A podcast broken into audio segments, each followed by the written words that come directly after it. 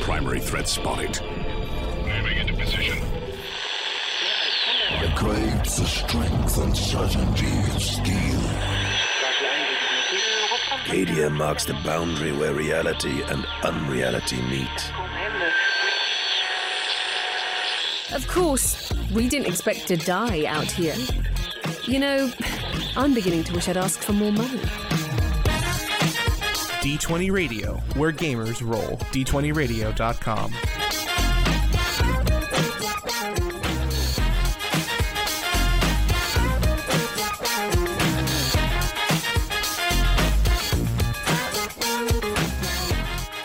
Welcome, ladies and gentlemen, boys and girls. We have a wonderful new micro, mini, short show, whatever you want to call it. But we are going to start focusing on bringing on guests to talk a little bit about themselves. And these are not going to be re- related to Warhammer, Warcry, Games Workshop for the most part.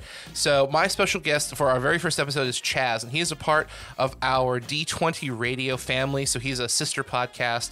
And we're just going to kind of sit back, get to know each other a little bit better, and enjoy a nice short 20, 30 minute talk. So, welcome to the show, Chazz. How are you doing? I'm doing very well, thank you. And thank you for having me on. Yeah, it's a pleasure. So, for those of you who, you know, may not listen to D20 radio or have no idea who you are, tell us a little bit, you know, plug your show, tell us a little bit about what you talk about, um, you know, what brought you into podcasting so we can kind of get to know you a little bit better.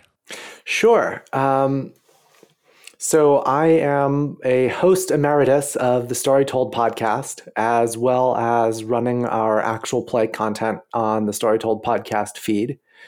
Uh, the Story Told started out as a gaming, uh, role playing game variety show. So we did uh, deep dives into games, reviews, uh, interviews with creators, uh, and we're, we're still doing all of that. About a year into running the show, we also added actual play to our, our mix, um, going from a, a tw- um, every two week show to a weekly show, uh, which was funny because when we set out to make a podcast, we said we're never going to be a weekly show and we're never going to do actual play. yeah, the best laid plans and all that. Um, but I got into podcasting because I wanted to create the podcast that I wanted to listen to. Uh, there were a, a, number of games that weren't getting a, a lot of podcast coverage. Um, and I was like, I could do that. And the, the same thing kind of happened with the actual play. Um, a long running, uh, exalted actual play uh, wrapped up. And I was looking for a new exalted actual play, and there wasn't one out there that I really liked. And so I was like, my group's awesome. Let's record us. Um, and then we started doing actual play. We've got a lot of people in our community who play role playing games, and they play more of the well known ones. So, like the Star Wars Fantasy Flight version, or Pathfinder, or D and D. Can you tell us a little bit about exalted like what kind of system does it use? Is like, like the d20 system? Is it does it have, have its own like custom dice? Um you know what are you doing as a pc in this role-playing environment? Okay so let, let's hit the exalted elevator pitch. Um and I, I, should give the, the caveat that I do also write for the game uh, now as well. Um, I, I have a couple of projects under my belt, but the Exalted is an epic non-western uh, fantasy uh, setting high fantasy that is like post post apocalyptic and you play heroes who are empowered with the might of the gods. Um, and it it's got a kind of an anime wuxia feel um, to it in a lot of ways um, which is neat uh, and it, I guess another inspiration for it that people might be familiar with is like uh, Final Fantasy and, and the over the top uh, like giant weapons and stuff that you get in, in JRPGs. It's very in in theme for Exalted. Um, the system uses a uh, kind of cus- customized over the years version of White Wolf's storyteller system. So you're you're building a, a dice pool of d10s uh, based on like putting your attribute and ability together, and then rolling those dice and looking for successes uh, is kind of the, the basics of of the system. But in Exalted, because you are playing big damn heroes empowered by the gods, you get to roll even more dice. So it is it is uh, kind of a joke to say that 26 d10s is one exalted of dice. Um, because that is that is the limit to the pools that that you could probably roll. Um, most other games that use the same base system, a, a, pool of like five or six is fairly common. So uh, Exalted is known for being the the game where you need too many d10s.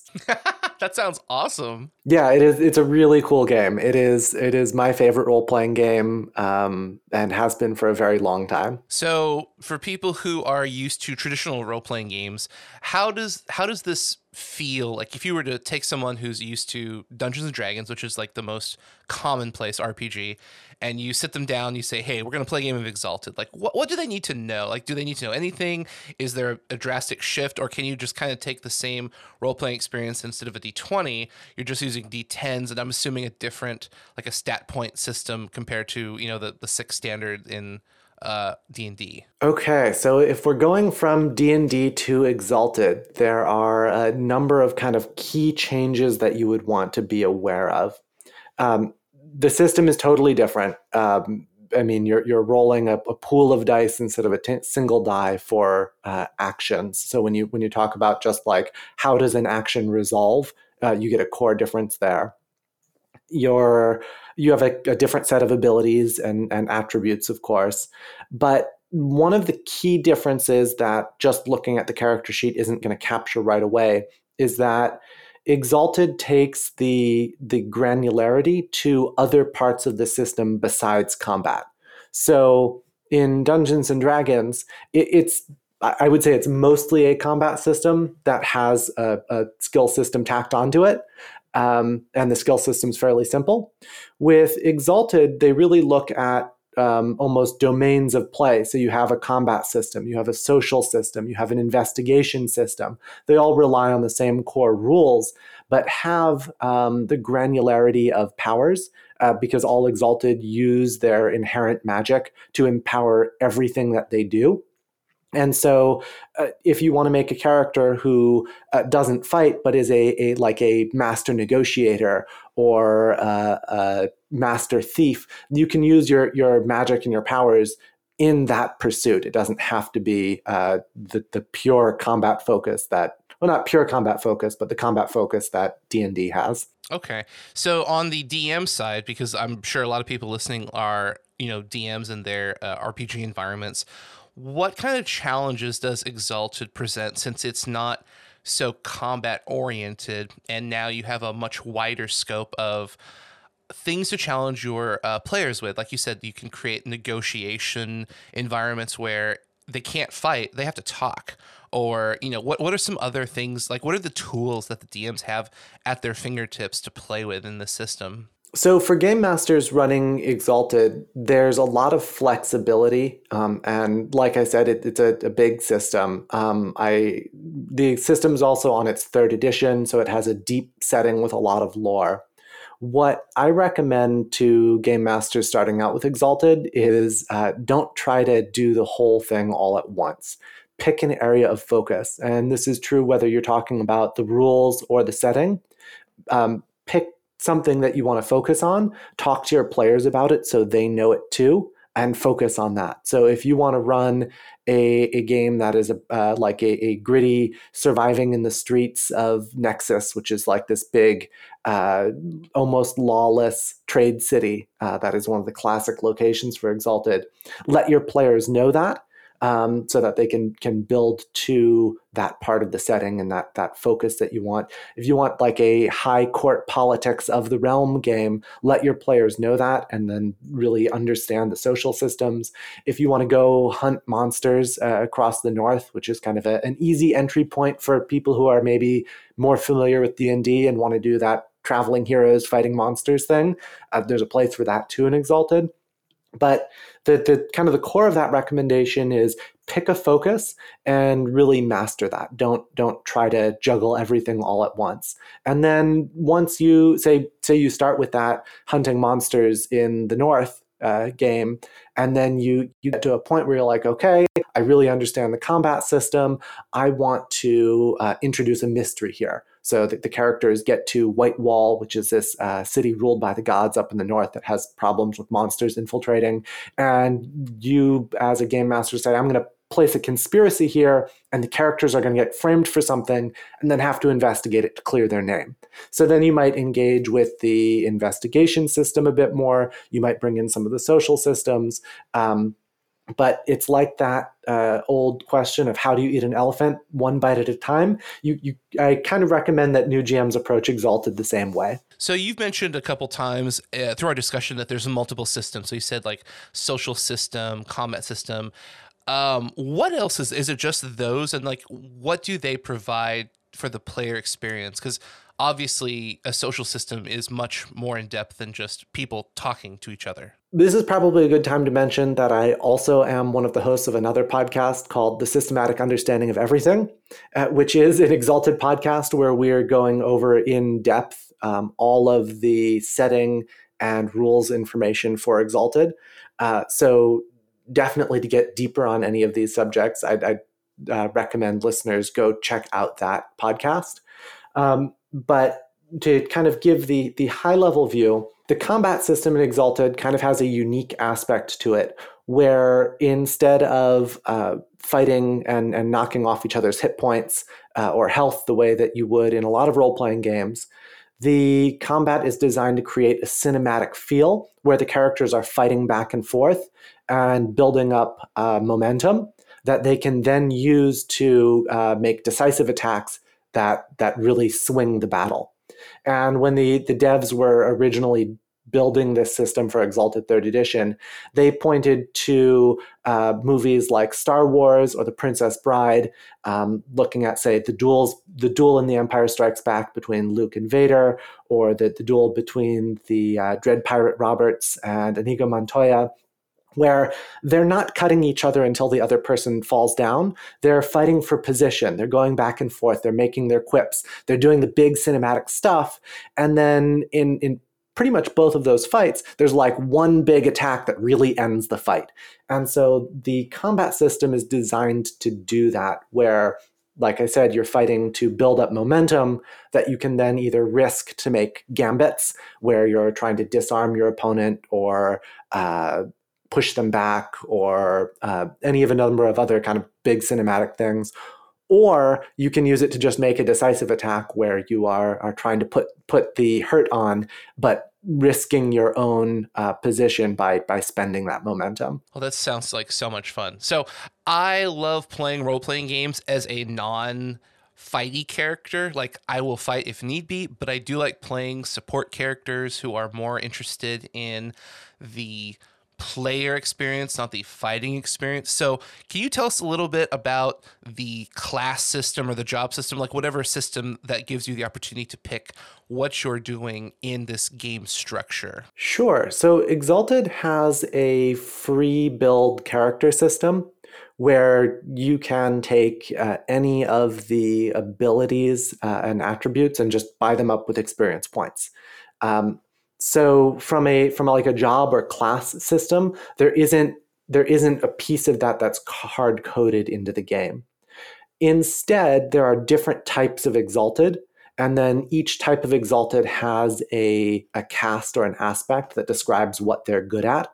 So if we talk about the solar exalted they are empowered by the sun they represent excellence in all things and um, their casts uh, kind of focus on different uh, aspects of excellence. So you have the Dawn cast who are like warriors and fighters, uh, the Zenith cast who are like inspiring leaders and priests, uh, the Twilight cast who are sorcerers and artificers and scholars, the Night cast who are like rogues and assassins, um, and the Eclipse cast who are uh, diplomats and negotiators.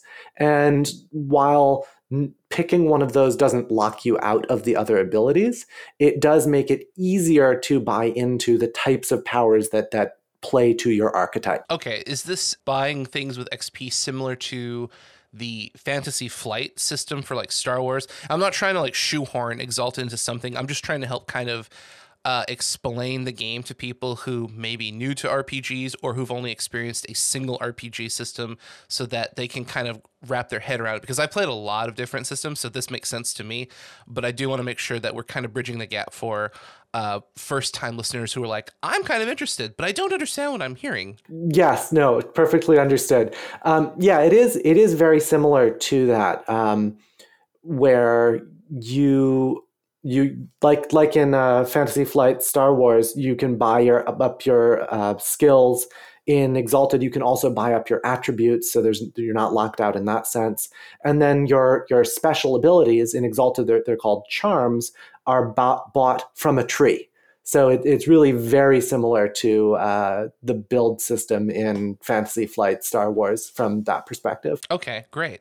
So one of the things I always like to learn about when diving into a new RPG is the leveling system, because D&D is probably my least favorite because it's very slow and arduous once you get past a certain point and you feel kind of um, you kind of feel like you're behind a threshold and until you hit that point you're kind of trapped what what is the like fluidity of going from start to maybe like you know three months down the line? Are you going to be stuck at level one still or is there like you know this kind of fluid growth where you know as you play you get experience and you spend that experience on new stuff? Like how, how does the the player growth um, over time feel in Exalted? I think it's very fluid. Um, they, they recommend giving between five and 10 experience points per session, uh, which means that most sessions you could buy a, a new ability or another level in a skill or something with what you've uh, earned in that session. I mean, of course, there's always the like, oh, I want to get the last point of this attribute and that's going to cost you more.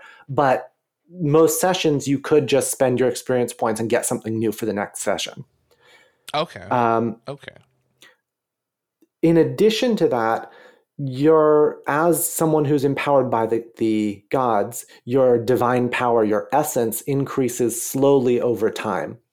And the way they represent that in third edition is is by creating an experience point threshold. So you're not buying up your power stat but after you've spent 50 experience points, your power stat increases. And then after you spend another 100 uh, experience points, your power stat increases. And so you get access to kind of the heights of power slowly over time while being able to fluidly from session to session add new things to your character sheet. Ooh, this sounds fun. Okay, so fun question tell us uh, a fun story or experience that you've had playing with Exalted Third Edition because it sounds like there's a lot of opportunities for a lot of different things to happen, regardless of your uh, player design. So, you know, if you're someone who wants to go into combat, someone who wants to go into negotiation, you want to be a pickpocket, you want to be a leader, it just sounds like there's so much flexibility for anyone to do pretty much anything they want in this uh, this system. Yeah, so uh, let me actually talk about the the actual play I ran because we had a really awesome session recently where the the group split up with uh, most of the group uh, hosting a a party on uh, one of the characters had a ship and so they were using the ship to create a, a closed system where they could uh, kind of use the social systems to try to gather information from the guests and one of the players went and, and infiltrated one of the guests' houses at the same time. Um, so you had we were jumping back and forth between uh, using the social systems where the characters. I guess this is a good place for me to talk a little bit about the social systems in Exalted. The way it works is that every character has intimacies, things that they care about, and the social system uh, wants you to figure out what other characters care about and then use that as leverage to push the character to do what you want. So, uh, if you make an argument that is based off of a, a, deeply held principle, obviously that's going to land better than something that doesn't matter at all to someone and that's what the social systems do you uh, interact with with someone and observe them and uh, learn what they care about and then you can turn that around to make arguments to, to push them in a particular direction or to uh, add new things they care about. So um, if you want them to regard you highly, you can take actions in a certain way to, to kind of get that to happen. And I think it, it interacts really well with the, the role playing of the system. Um, but it was a lot of fun to jump back and forth between these party scenes where the characters were uh, exchanging gossip and trying to, to understand kind of the political machinations that were going on, uh, to this infiltration uh, where the, the character was using his powers of disguise um, and his, his charms uh, in the, the larceny skill uh, to really make sure he was leaving no evidence behind at all. Um, and just having those two uh, events converge to kind of get at uh, key information that they were looking for. And I, I, know I'm being a little bit, bit vague there, and uh, uh that's because I, I don't want to uh, spoil it for anyone. If anyone does want to go check out the uh, Fall of Giara actual play on our on our podcast feed, I actually kind of do now. I I love doing sneaky things, and the fact that there's like a larceny skill and a disguise skill sounds uh very intriguing, which leads me to, I think, a really fundamental question for a lot of listeners. And especially since you're a part of writing the game, what is your favorite thing about this system? Because it sounds like there is a lot of stuff that you can fiddle with, and it all sounds quite uh, quite fun. Um, I made I may kind of dodge that question slightly uh, and say that my, my favorite thing about about Exalted is the setting, uh, even more than the system. And I think the combat system and social systems are really neat. Um, and, I, and I enjoy engaging with the, the rules of the rest of the system. But there's such a, a broad and deep uh, setting uh, world for Exalted that I, I want to kind of pause and, and uh, point out how cool that is, uh, if that's all right with you. Oh, yeah, yeah, please do. So uh, I said that Exalted is a, a post post apocalyptic high fantasy, but it's not post apocalyptic in that there was a modern world that uh, fell, but it's post apocalyptic in that in ancient times, the uh, gods and exalted kind of ruled uh, over creation, which is the the flat uh, world setting of exalted that that floats on a, a sea of churning chaos.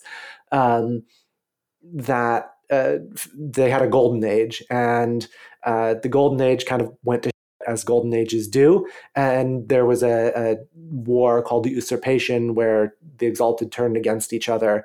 Um, and it, it, we, we get into all of the details of this on, on our podcast. And so you have all of these kind of ancient magical societies that are, are a thousand years in the past, uh, but have left uh, remnants uh, around the, the world. Um, and that, that kind of cre- just creates kind of a neat baseline.